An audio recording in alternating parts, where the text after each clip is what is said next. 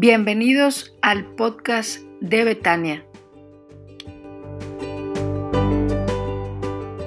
Los distintos tipos de dolor que pudiéramos enfrentar en nuestra vida, pero hoy voy a hablar específicamente, voy a dar la introducción acerca de la muerte, hermanos, porque este es un tema del que tenemos que hablar. Dicen que los mexicanos nos reímos de la muerte, ¿no es cierto? Dicen, hombre, los mexicanos hasta nos reímos de la muerte. Y por cierto, ya viene el Día de Muertos y todas esas cosas y todas las celebraciones y esto que hacemos, pues nos reímos de la muerte cuando no es cerca de mí. Pero cuando toca en mi familia o toca muy cerca de mí, no es tan sencillo reírme de la muerte. Hemos vivido casi 2 años de un tiempo muy complicado, donde muchos de nosotros hemos perdido a la gente que amamos. Mire, solamente por dato estadístico, en este lapso de casi 2 años, ¿quiénes de los que estamos aquí presentes? Porque los de la transmisión yo no los puedo ver, pero los que estamos aquí presentes hemos perdido un ser amado, sea familiar, amigo, cercano. ¿Quién levante su mano? Los que hemos pasado por esa experiencia. Hermanos, son muchas manos, porque la verdad es que ha sido complicado. Si no es el COVID, han sido otras cosas, pero ha sido así. Hemos pasado por tiempo difícil. Y a veces decimos, no hay que hablar de esas cosas. Es más, ha oído a los que dicen, se menciona la muerte, ¿y qué dicen? Toco madera, y madera sin patas. No sé qué tenga, que cambie con patas o sin patas, pero dicen madera sin patas. Y porque sentimos que de alguna manera son temas que no debemos tratar. Sin embargo, la Biblia los trata. Sin embargo, la Biblia nos ayuda a entender eso.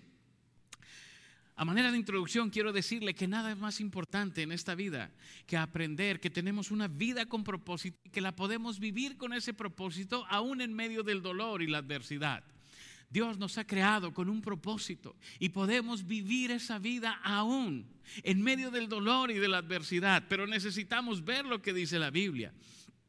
Cuando no se da explicación al sufrimiento, cuando decimos simplemente así es, Dios lo quería, no llores, no hagas nada, cuando no damos una explicación al sufrimiento, este va a acabar por convertirse en resentimiento. Cuando simplemente no queremos hablar del asunto, cuando decimos ya pasó, Dios es bueno, Dios te va a ayudar, y si es que Dios sí es bueno, hermano, eso sí me consta, pero cuando queremos callar el asunto y darle un barniz de silencio a todo lo que sentimos y vivimos, lo único que estamos generando es resentimiento para el futuro. De pronto me siento enojado porque Dios se llevó a quien yo amaba y todas las explicaciones que me quieren dar no sirven para nada. Por eso es tan importante hablar de la muerte, porque si no nos vamos resintiendo. Paul Brown, en su capítulo El regalo del dolor, dice que en los Estados Unidos, y pues obviamente que para nosotros también, se vive una vida de búsqueda del placer y de la libertad personal. Y el sufrimiento entonces se vuelve muy traumático, porque como va en contra del placer, entonces el sufrimiento está mal y se vuelve muy traumático porque eso no me genera placer. Y entiendo yo que en esta vida estoy para disfrutar del placer. Entonces, hermanos, en la cosmovisión que tenemos, el sufrimiento hay que evitarlo. Decimos, evita el sufrimiento a toda costa. Y ahorita le voy a hablar de algunas maneras cómo lo hacemos. Y entonces tratamos de enviar con los profesionales, sean los médicos, los psicólogos, cualquier cosa, para que nos ayuden a lidiar con el dolor, para que eliminen los factores que nos causan dolor y podamos experimentar paz en medio de lo que tenemos. Es decir, cuando buscamos consejería porque estamos sufriendo del dolor, realmente lo que estamos queriendo es que alguien me evite este sufrimiento, que ya no sienta yo esto y que pueda vivir la vida en paz. ¿Qué dice la Biblia acerca de todo esto? Bueno, pues déjeme seguirle diciendo lo que dicen algunas perspectivas que hoy vivimos. Necesitamos ver que el dolor es algo inevitable y que tendremos que enfrentarlo. La perspectiva dice, a diferencia de la perspectiva fatalista que prevalece entre las culturas de vergüenza y dolor, en el cristianismo no existe esa antigua arrogancia, esa vanagloria del que sufre, esa resistencia estoica. A ver, déjeme le platico. En esas culturas fatalistas se dice, bueno, hay que resistir de manera estoica. ¿Se acuerda de los filósofos? Los estoicos son aquellos que no sufren, que pasan con valentía por el medio del dolor. Y pensamos que los cristianos algo tenemos de estoicos, ¿o no? ¿No ha visto que en los funerales están los familiares y ni sienten nada? ¿Cómo estás, hermano? Bendecido. Yo pensé que te dolía, pero pues parece que no. Y le dicen, ¿y cómo te sientes? Fortalecido en Cristo. De veras, hermanos. De veras, los que hemos pasado por la pérdida de los que amamos, esa es la actitud que debemos tomar. La del estoico, la del que no siente, la del que pasa como si nada hubiera sucedido. Porque eso nos han enseñado. Aquí entre nos, a lo mejor los del internet no los voy a incluir en esta plática, pero ¿a poco no, hermanos? Mueren los amados, estás llorando y ¿qué te dicen los hermanos? ¿Por qué lloras? ¿Que no sabes que está con Dios? Oiga, cuando mueren los amados, ¿sabe usted que están con Dios? Sí. ¿Pero eso quita el dolor? No, no quita el dolor. La verdad es que no lo quita. Pero nosotros decimos, ya, con eso que sabes, ya aguántate. Entonces tú debes de tener un conocimiento tal que no te permita experimentar el dolor. Pues déjeme decirle que la Biblia no lo maneja así. Déjeme decirle que esa no es una postura bíblica. A diferencia de los budistas, los cristianos creen que el sufrimiento es real, no es una ilusión. No existen las reinterpretaciones. El dolor, es miseria, el placer es placer y la felicidad no solo es tranquilidad. Los budistas tienen una mentalidad muy diferente a la nuestra, hermanos. Y es aquí donde yo quiero que vayamos trabajando un poquitito. Le digo esto último para poder empezar ya el mensaje. El cristianismo enseña que, contrario a lo que establece el fatalismo, el sufrimiento es abrumador. Contrario a lo que establece el budismo, el sufrimiento es real. Contrario a lo que establece el karma, el sufrimiento suele ser injusto. Y contrario a lo que establece el secularismo, el sufrimiento es significativo. Existe un propósito en él. Si se enfrenta correctamente, puede anclarnos en el amor de Dios y darnos más estabilidad y poder espiritual del que podemos imaginar. Déjeme le digo algo, hermanos. Estas posturas que le mencioné tratan de minimizar de alguna manera el dolor. ¿Qué cree? ¿La Biblia? No. La Biblia dice, Jesús lloró. Juan 11:35. Dice que el mismo maestro lloró ante la muerte de su amigo. La Biblia establece una postura muy diferente a la que muchos establecen. Y vaya conmigo a 1 Tesalonicenses, capítulo 4, versículos 13 al 18, aunque solamente voy a centrar en los versículos 13 y 14. Pero vaya conmigo a este texto, 1 Tesalonicenses 13 al 18. Se los leo. Voy a leer la Reina Valera 60, hermanos. He estado leyendo la Nueva Traducción Viviente. Aquí cambio a la Reina Valera 60. Dice, tampoco queremos, hermanos, que ignoréis acerca de los que duermen, para que no os entristezcáis como los otros que no tienen esperanza. Porque si creemos que Jesús murió y resucitó, así también traerá Dios con Jesús a los que durmieron en él. Por lo cual os decimos esto en palabra del Señor, que nosotros que vivimos, que habremos quedado hasta la venida del Señor, no precederemos a los que durmieron. Porque el Señor mismo, con voz de mando, con voz de arcángel y con trompeta de Dios, descenderá del cielo, y los muertos en Cristo resucitarán primero. Luego nosotros, los que vivimos, los que hayamos quedado, seremos arrebatados juntamente con ellos en las nubes para recibir al Señor en el aire, y así estaremos siempre con el Señor. Por lo tanto, alentaos unos a los otros con estas palabras. Tres cosas veo que Pablo va a escribir a los hermanos en Tesalónica que pueden ayudarnos a enfrentar el dolor, hermanos. Tres cosas Pablo va a decir en medio de estos dos primeros versículos. Lo primero que quiero decirle, y si gusta anotarlo, es que la muerte no es definitiva. La muerte no es definitiva. Tampoco queremos, hermanos, que ignoréis acerca de los que duermen. Y lo primero que le digo en esto es, debemos hablar de las cosas, debemos conocer la verdad. Esto de no hablar de la muerte no nos ayuda. No nos ayuda, es más, hermanos, hay gente que ni siquiera cristianos, hijos de Dios, que ni siquiera saben ¿qué va a pasar cuando mueran? Cuando acaben sus días en este mundo. Todavía tenemos eso así como que, pues, quién sabe, yo creo que hay vida, pero quién sabe cómo. No, hay algunos que piensan que nos van a mandar a un gran salón y ahí nos van a echar a la gran sala de espera eterna hasta que Cristo venga. No le quiero decir, hermanos, pero había otros que le llamaban eso purgatorio. Entonces, y piensan que nos van a echar ahí y ahí vamos a estar hasta que a ver qué pasa. No, este Dios es Dios de vivos. Este Dios es Dios de vivos. Pero necesitamos saber. Porque no nos gusta hablar de la muerte. Ay, no, de esos temas no hay que hablar porque Y cuando tenemos que enfrentarlo, no tenemos idea. Por eso Pablo empieza diciendo a los hermanos en Tesalónica, tampoco queremos que ignoren, tampoco queremos que vivan en esa nube en la que no se entiende qué va a pasar, en esa nube que parece que todo está confuso, que si venimos con Cristo, que si estamos allá, que si estamos dormidos en la tierra, que si qué va a pasar. Pablo dice, no quiero que ignoren. Necesitamos hablar de lo que Dios ha ganado para nosotros, hermanos. Se lo repito, de lo que Dios ha ganado para nosotros. ¿Dónde está, oh muerte, tu aguijón? ¿Dónde, oh sepulcro, tu victoria? Pero necesitamos perder el temor a hablar de esas cosas, porque cuando no hablamos, nos vamos metiendo en esa nube que revuelve todo, que revuelve todo. Ya se lo dije, viene el Día de Muertos, hermanos, y la verdad es que pues las tradiciones yo las veo, y he estado en Michoacán, por ejemplo, en estos días cercanos al Día de Muertos, y es una fiesta increíble, hermanos, y se come más rico que en los otros días, pero no le estoy diciendo que se vaya a Michoacán, le estoy diciendo lo que se vive de esta forma. Pero aunque me gusta eso, entiendo que mi padre, que murió hace años, no regresa a comerse nada. No regresa a comerse nada, porque esta idea de que pueden venir, y pues suena romántica, pero la mera verdad es que la Biblia no habla de eso.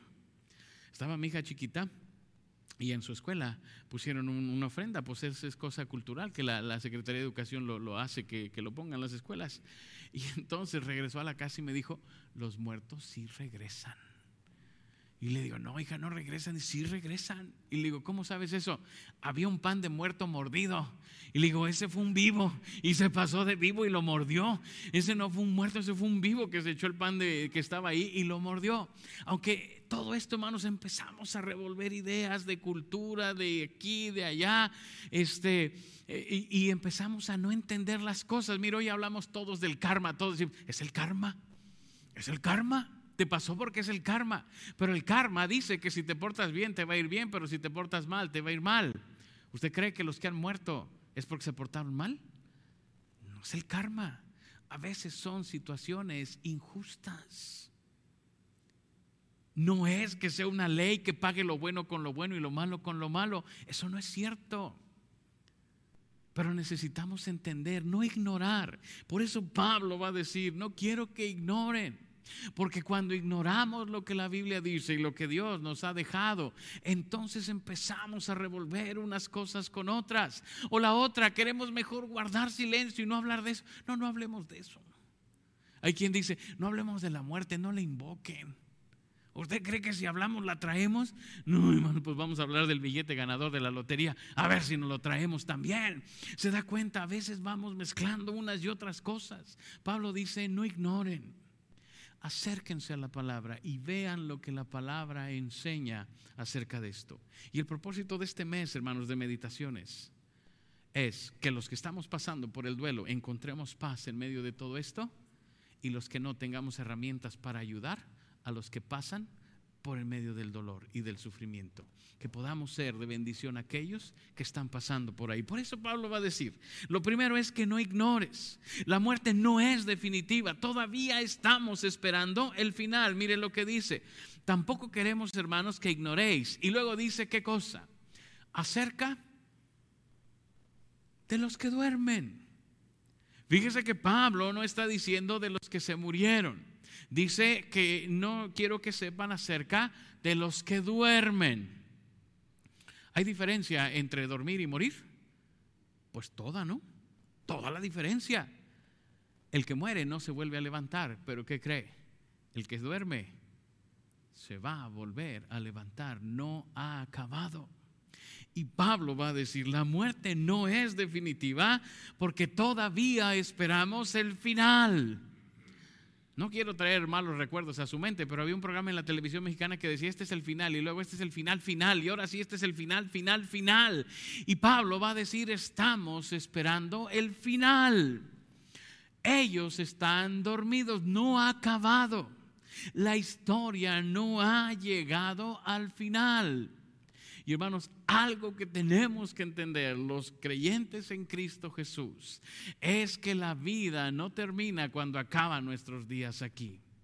Job decía, yo sé que mi Redentor vive, y después de deshecha esta mi carne, con mis ojos le he de ver. Él decía, se acabará mi carne aquí, pero mis ojos verán al Redentor. Pablo dice, tenga muy en cuenta que aunque nuestros días terminen aquí, la vida no se termina aquí. Los que mueren en Cristo duermen. Ahora, déjeme explicar esas cosas, porque decimos, entonces si duermen están en la sala de espera que les dije al principio. Duermen para nosotros, viven para el Señor. A ver si queda claro, ellos están en la presencia del Señor. ¿Qué pasó con el ladrón en la cruz? De cierto te digo, que hoy estarás conmigo en el paraíso. No le dijo que un día estarás conmigo en el paraíso. Le dijo hoy. Ah, ya se acordó, ¿verdad? Hoy estarás conmigo en el paraíso. Pablo dice, para nosotros es como si estuvieran dormidos, pero ellos están vivos en la presencia del Señor. Porque este Dios que servimos es un Dios de vivos y no de muertos. Hermanos, tenemos que entender que el fin de nuestros días aquí no es el fin de nuestra vida. Y la Biblia lo deja ver con claridad. Necesitamos hablar del tema de la muerte. ¿Que es doloroso? Sí. ¿Que es un tema sensible en estos días? Sí, pero necesitamos saber qué es lo que la Biblia enseña para que podamos acercarnos con toda confianza al tema. Segunda cosa que quiero decirle, los cristianos también sufren, para que no os entristezcáis como los otros que no tienen esperanza. Segunda cosa que quiero decirle, los cristianos también sufren. Si la muerte es una realidad que hay que enfrentar, también hay que enfrentar la realidad de que los cristianos sufrimos. Mire lo que dice Pablo, para que no os entristezcáis como los otros. No dice para que no se entristezcan nunca, sino para que su tristeza no sea como la de los otros. No sé si lo está leyendo junto conmigo, pero dice, si van a pasar por la tristeza, y es más, pueden pasar por la tristeza, pero no será la misma tristeza que los que no tienen esperanza. Pablo va a decir entonces, ustedes, hermanos, pueden sufrir. Es más, lo primero que quiero decirle aquí es, podemos vivir el dolor, podemos vivir el dolor. Déjeme decirle algo, hermano, ya es tiempo que nos quitemos dos problemas que tenemos los cristianos. No sabemos estar en un funeral y no sabemos estar en una fiesta. No sé si coincida conmigo, hermanos, pero en las dos cosas fallamos. En las fiestas estamos muy serios porque pensamos que ese es nuestro papel, ser la parte amarga de la fiesta, ¿no? Y todos riéndose. Y peor si eres el pastor, porque el pastor no puede divertirse ahí frente a todos, ¿verdad? Tiene que mantener esa cara de santidad que trae. Entonces uno como pastor está ahí. Oiga, qué horrible es ir a una fiesta así, hasta me están ganas de decir, no vino el pastor, se quedó en su casa. Pero bueno, eso tenemos que aprender, pero también tenemos que aprender a estar en un funeral. No hay peor compañía en un funeral que otro creyente, hermanos, porque dicen cada cosa. Se acercan a nosotros los que hemos pasado por los funerales y ¿qué nos dicen? ¿Qué le han dicho a usted en los funerales? Para que no digan que soy yo que traigo algo contra alguien. ¿Qué le dicen en los funerales? Estamos en el funeral y te dicen ¿qué? ¿Perdón? Te acompañan en tu dolor los más sabios, hermana, gracias a Dios por eso, pero los que no son así, ¿qué dicen? No llores, ¿que no sabes dónde está? No, por supuesto que sé dónde está, pero me duele un montón que no esté aquí ahora. No sé si se da cuenta, hermanos, pero a veces creemos que porque algo entendemos de la Biblia podemos decirle a los demás y prohibirles que expresen su dolor. No, ¿qué te pasa? ¿Por qué estás llorando? Pues porque me duele, porque era mi papá, porque era mi hermano, porque era mi esposo, porque era mi hijo, porque me duele la separación. Y claro que puedo pasar por ahí. Le voy a decir, esto es testimonio, esta no es historia, hermanos, este es testimonio. Estaba yo en un funeral de una persona un hombre que murió y dejó a sus hijos así, mire, en escalerita. Tenía un niño de 11 y así, pum, pum, pum, para abajo, como 5 niños así, todos de ese de 11 para abajo, así. Entonces llegaron a la sala de la funeraria y estaba el ataúd y estaba la foto de su papá. Los niños, cuando entraron, vieron la foto del papá y empezaron a llorar. Y el abuelo, que era pastor, los vio y se paró y los regañó. ¿Qué están haciendo llorando aquí? ¿Qué no saben que su papá se goza cantando al Señor? A ver, pónganse a cantar. Imagina, les interrumpió el llanto y me los puso a cantar. Esos niños lo único que van a desarrollar es resentimiento, porque ni siquiera los dejan expresar su dolor. Pablo va a decir, sí pueden entristecerse, pero no lo hagan como los que no tienen esperanza. Sí pueden pasar por el dolor y pueden llorar. Es más, le digo una cosa, debe de llorar, porque el dolor sale por los ojos y por la boca. O lo platicas o lo lloras. Debes de llorar. Y no permita que nadie le prohíba hacerlo, porque ni bíblico es eso. Ni bíblico es, necesitamos aprender a pasar por el llanto. Jesús da vida, sí, hermanos, sí, y los que mueren en Cristo están vivos delante del Señor, sí. Dice, y vi una gran multitud que nadie podía contar, de toda lengua, tribu y nación, que cantaban y alababan al que estaba sentado en el trono. Ahí están nuestros amados, eso es una realidad. Pero otra realidad es que nos duele que no estén aquí, y no se vale que yo no permita que otros pasen por el dolor y no los acompañe. ¿Sabe qué es lo más sabio que puede hacer cuando alguien está llorando por la pérdida de alguien? Ponerse a su lado y abrazarlo, y a lo mejor ni decirle nada, solamente decía mi hermana, aquí estoy contigo, porque los cristianos también experimentamos el dolor y el sufrimiento. ¿No me cree? Vaya conmigo al huerto de Getsemaní. Está Jesús orando, sudando, dice el evangelista, como gotas de sangre, con una angustia y un sufrimiento tal que dice, Padre, si es posible que pase de mí esta copa, pero que no sea como yo quiero, sino como tú. Interprete el texto. El maestro, que tenía todo el poder, pasaba por la agonía en el Getsemaní y mostraba sin temor su angustia, su preocupación, su tristeza y su dolor.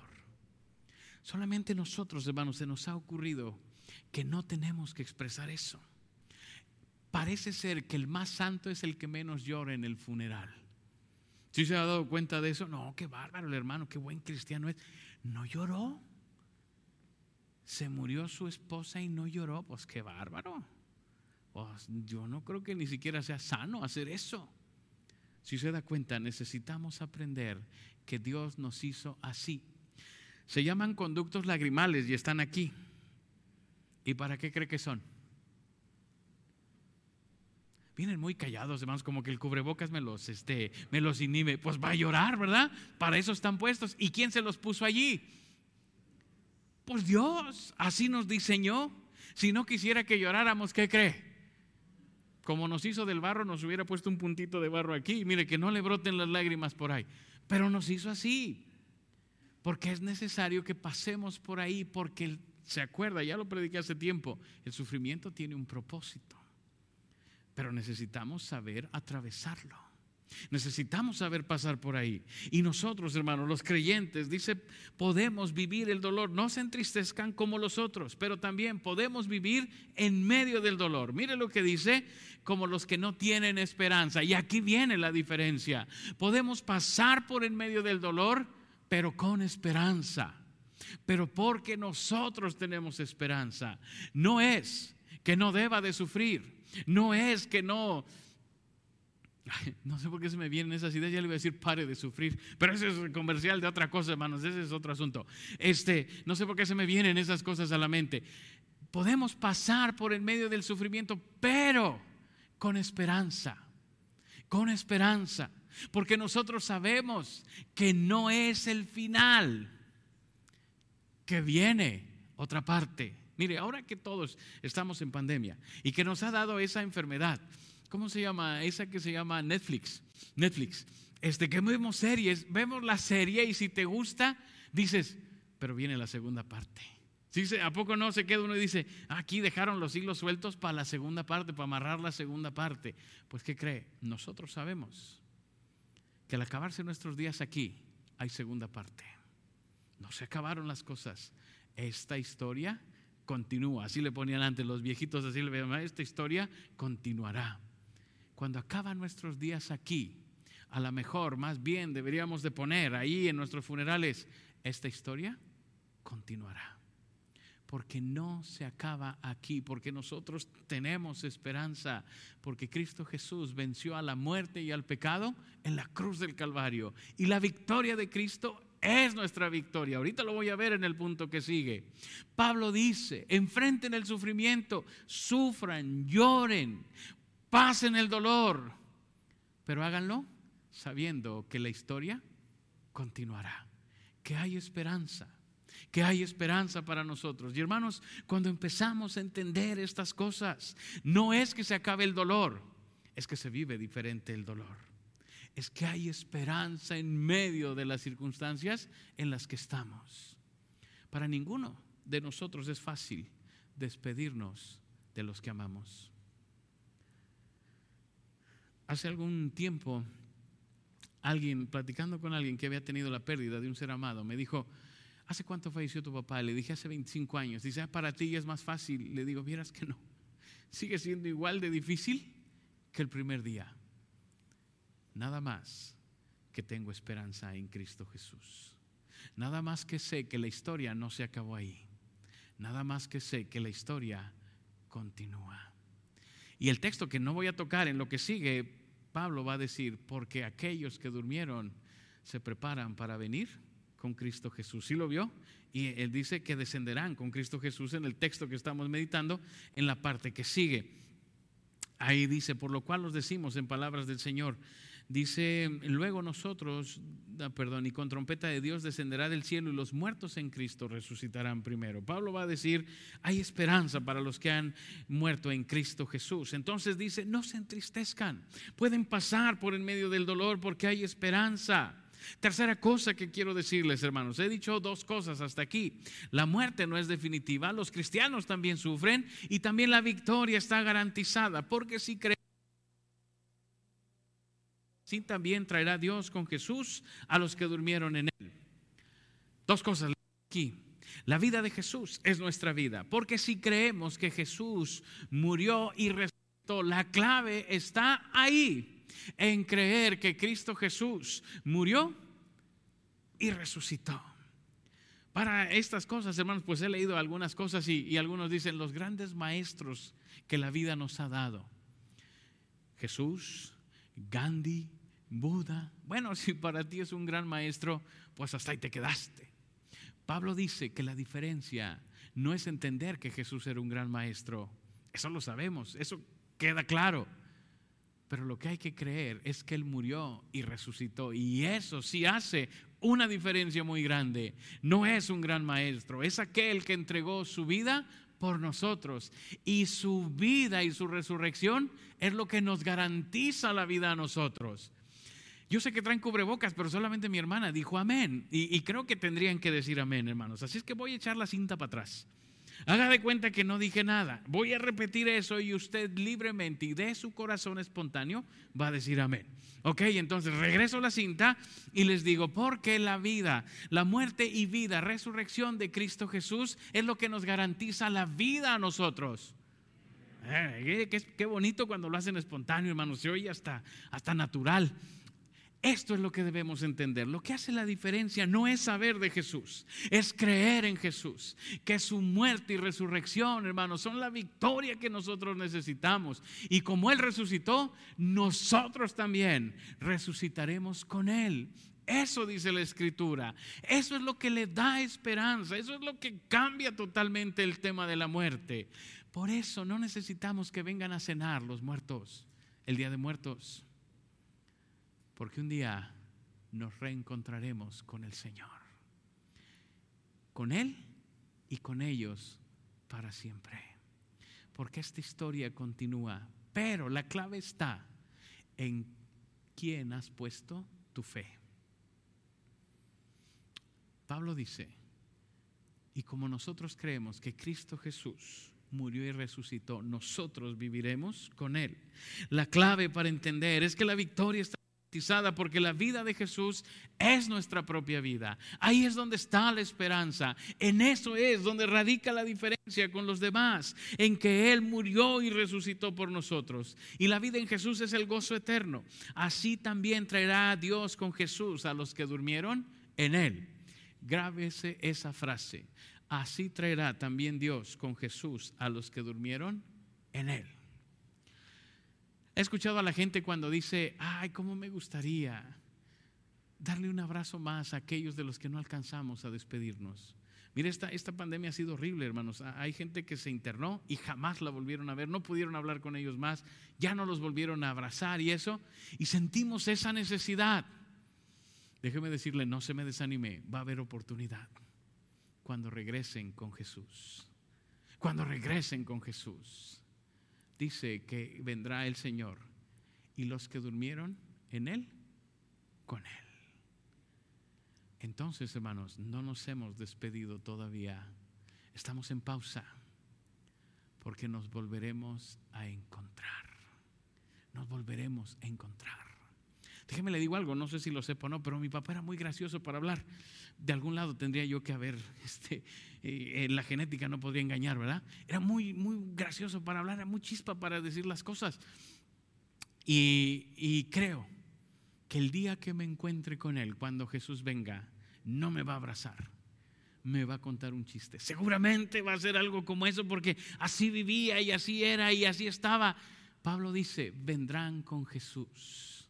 Hermanos, todavía no llegamos al final.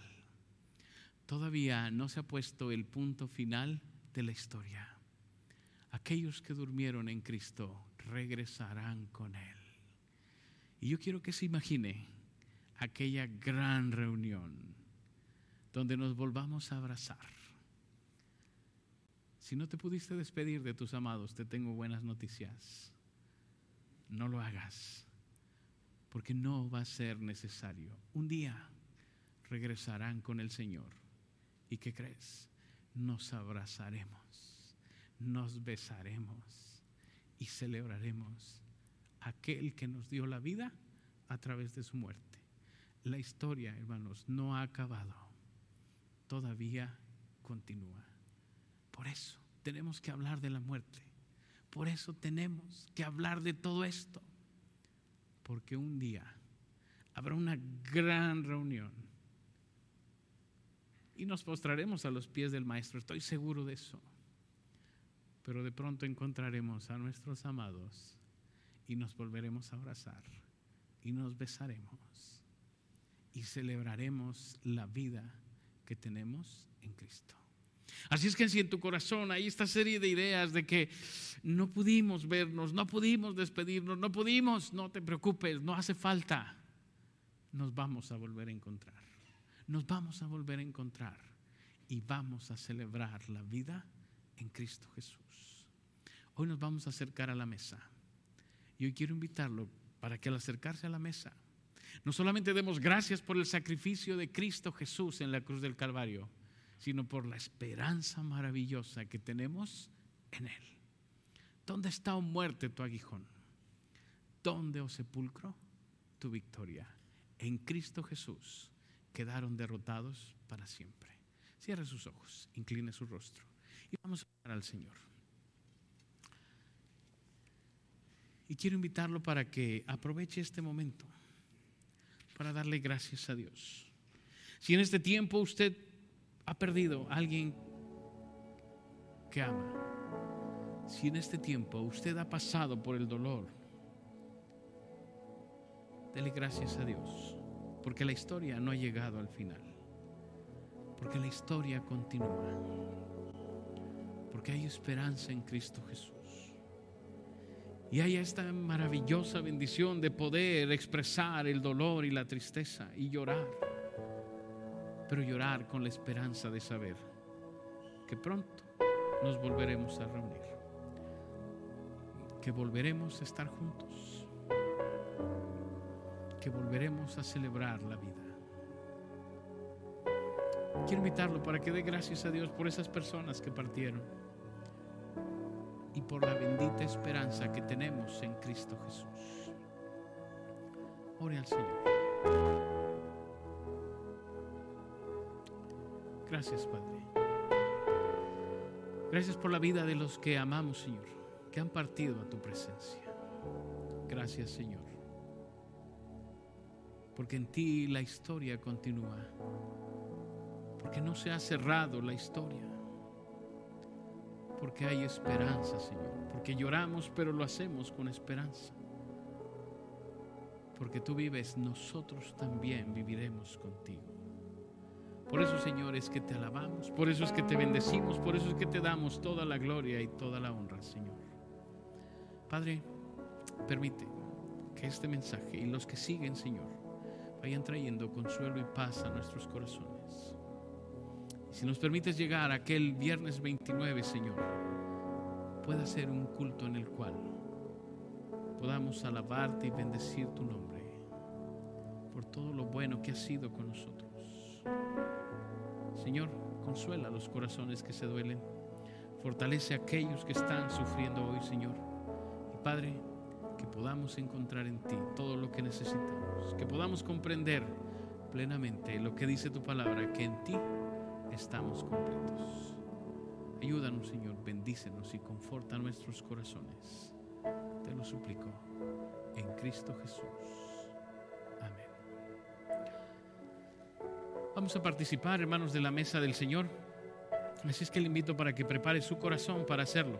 Mis hermanos que están en casa, espero que hayan podido preparar los elementos allá en casa para que puedan participar junto con nosotros en este memorial.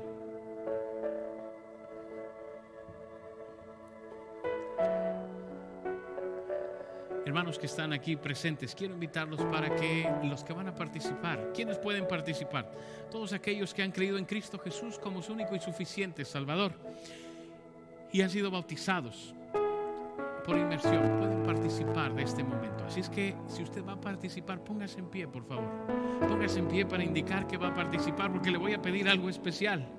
Le voy a pedir que pasen por este pasillo, tomen los dos elementos que están aquí, que se han guardado con mucha higiene, y se los lleven a su lugar. Entonces, y regresen por este lado. Entonces, por favor, desfilen por este pasillo, tomen los elementos y regresen a su lugar por este otro pasillo. Por favor, hermanos, vayan pasando para facilitarnos este momento.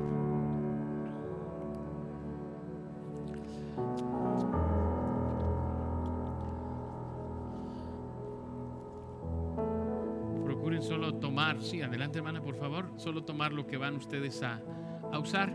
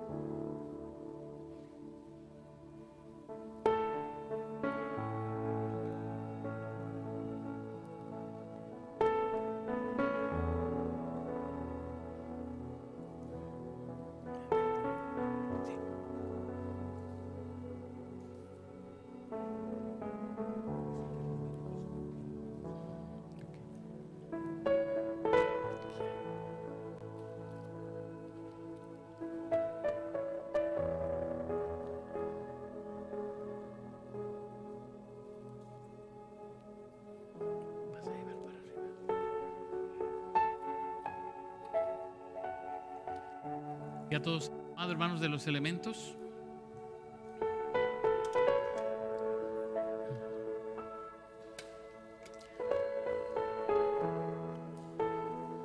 gustan ponerse en pie para indicar así que van a participar. Al final mi hermano Octavio recogerá los derechos que queden de todo esto para que puedan ustedes dejarlo ahí. Si alguien más faltara, aquí están los elementos, por favor. Vamos a orar al Señor. Vamos a orar al Señor y vamos a pedir su guía y su dirección. Padre, gracias por la bendición, Señor, de esta mañana, poder acercarnos a tu mesa. Gracias, Señor, porque después de tantos meses nos permites el gozo, Señor, nuevamente de participar juntos de este acto. Te ruego, Señor, que hables a nuestros corazones, que hables al corazón de mis hermanos que están en su casa también, Señor, y que tienen los elementos ahí y participarán. Que también, Señor, hables al corazón de todos ellos. Quiero pedirte, Señor, que en este momento todo nuestro pensamiento se centre en tu amor maravilloso, expresado en la cruz del Calvario por nosotros. Quiero pedirte, Señor, que en este momento nuestros pensamientos vayan cautivos a ti. Y que, Señor, esa gracia maravillosa y ese amor expresado pueda dirigirnos, Señor. Háblanos también a través de este memorial. Dirígenos, Señor. Habla a la vida de cada uno de los que estamos aquí, Padre. Y, Señor, que al participar de este momento podamos valorar el gran amor con que nos has amado. Háblanos, dirígenos, te lo pido en Cristo Jesús. Amén.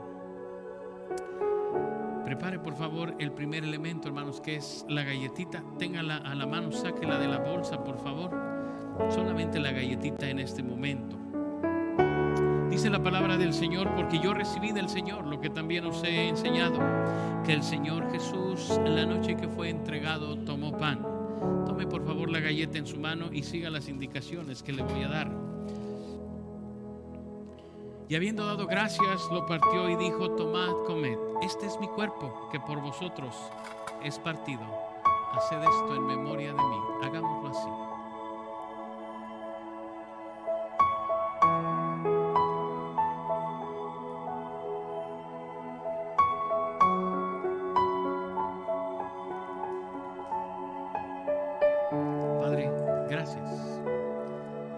Precioso de Cristo Jesús, que llevó el castigo que nosotros merecíamos, que sufrió el dolor que nosotros merecíamos, que pagó nuestros pecados para que nosotros hoy pudiéramos celebrar la vida, para que nosotros fuéramos redimidos por su sangre preciosa. Gracias, Señor, por el cuerpo de Cristo Jesús que ocupó el lugar que nos correspondía. Señor, que podamos nosotros con nuestros cuerpos agradarte, servirte cada día de nuestra vida. Gracias, Señor, en Cristo Jesús, nuestro Señor y Salvador, oramos. Amén. Por favor, tome el segundo elemento y destápelo.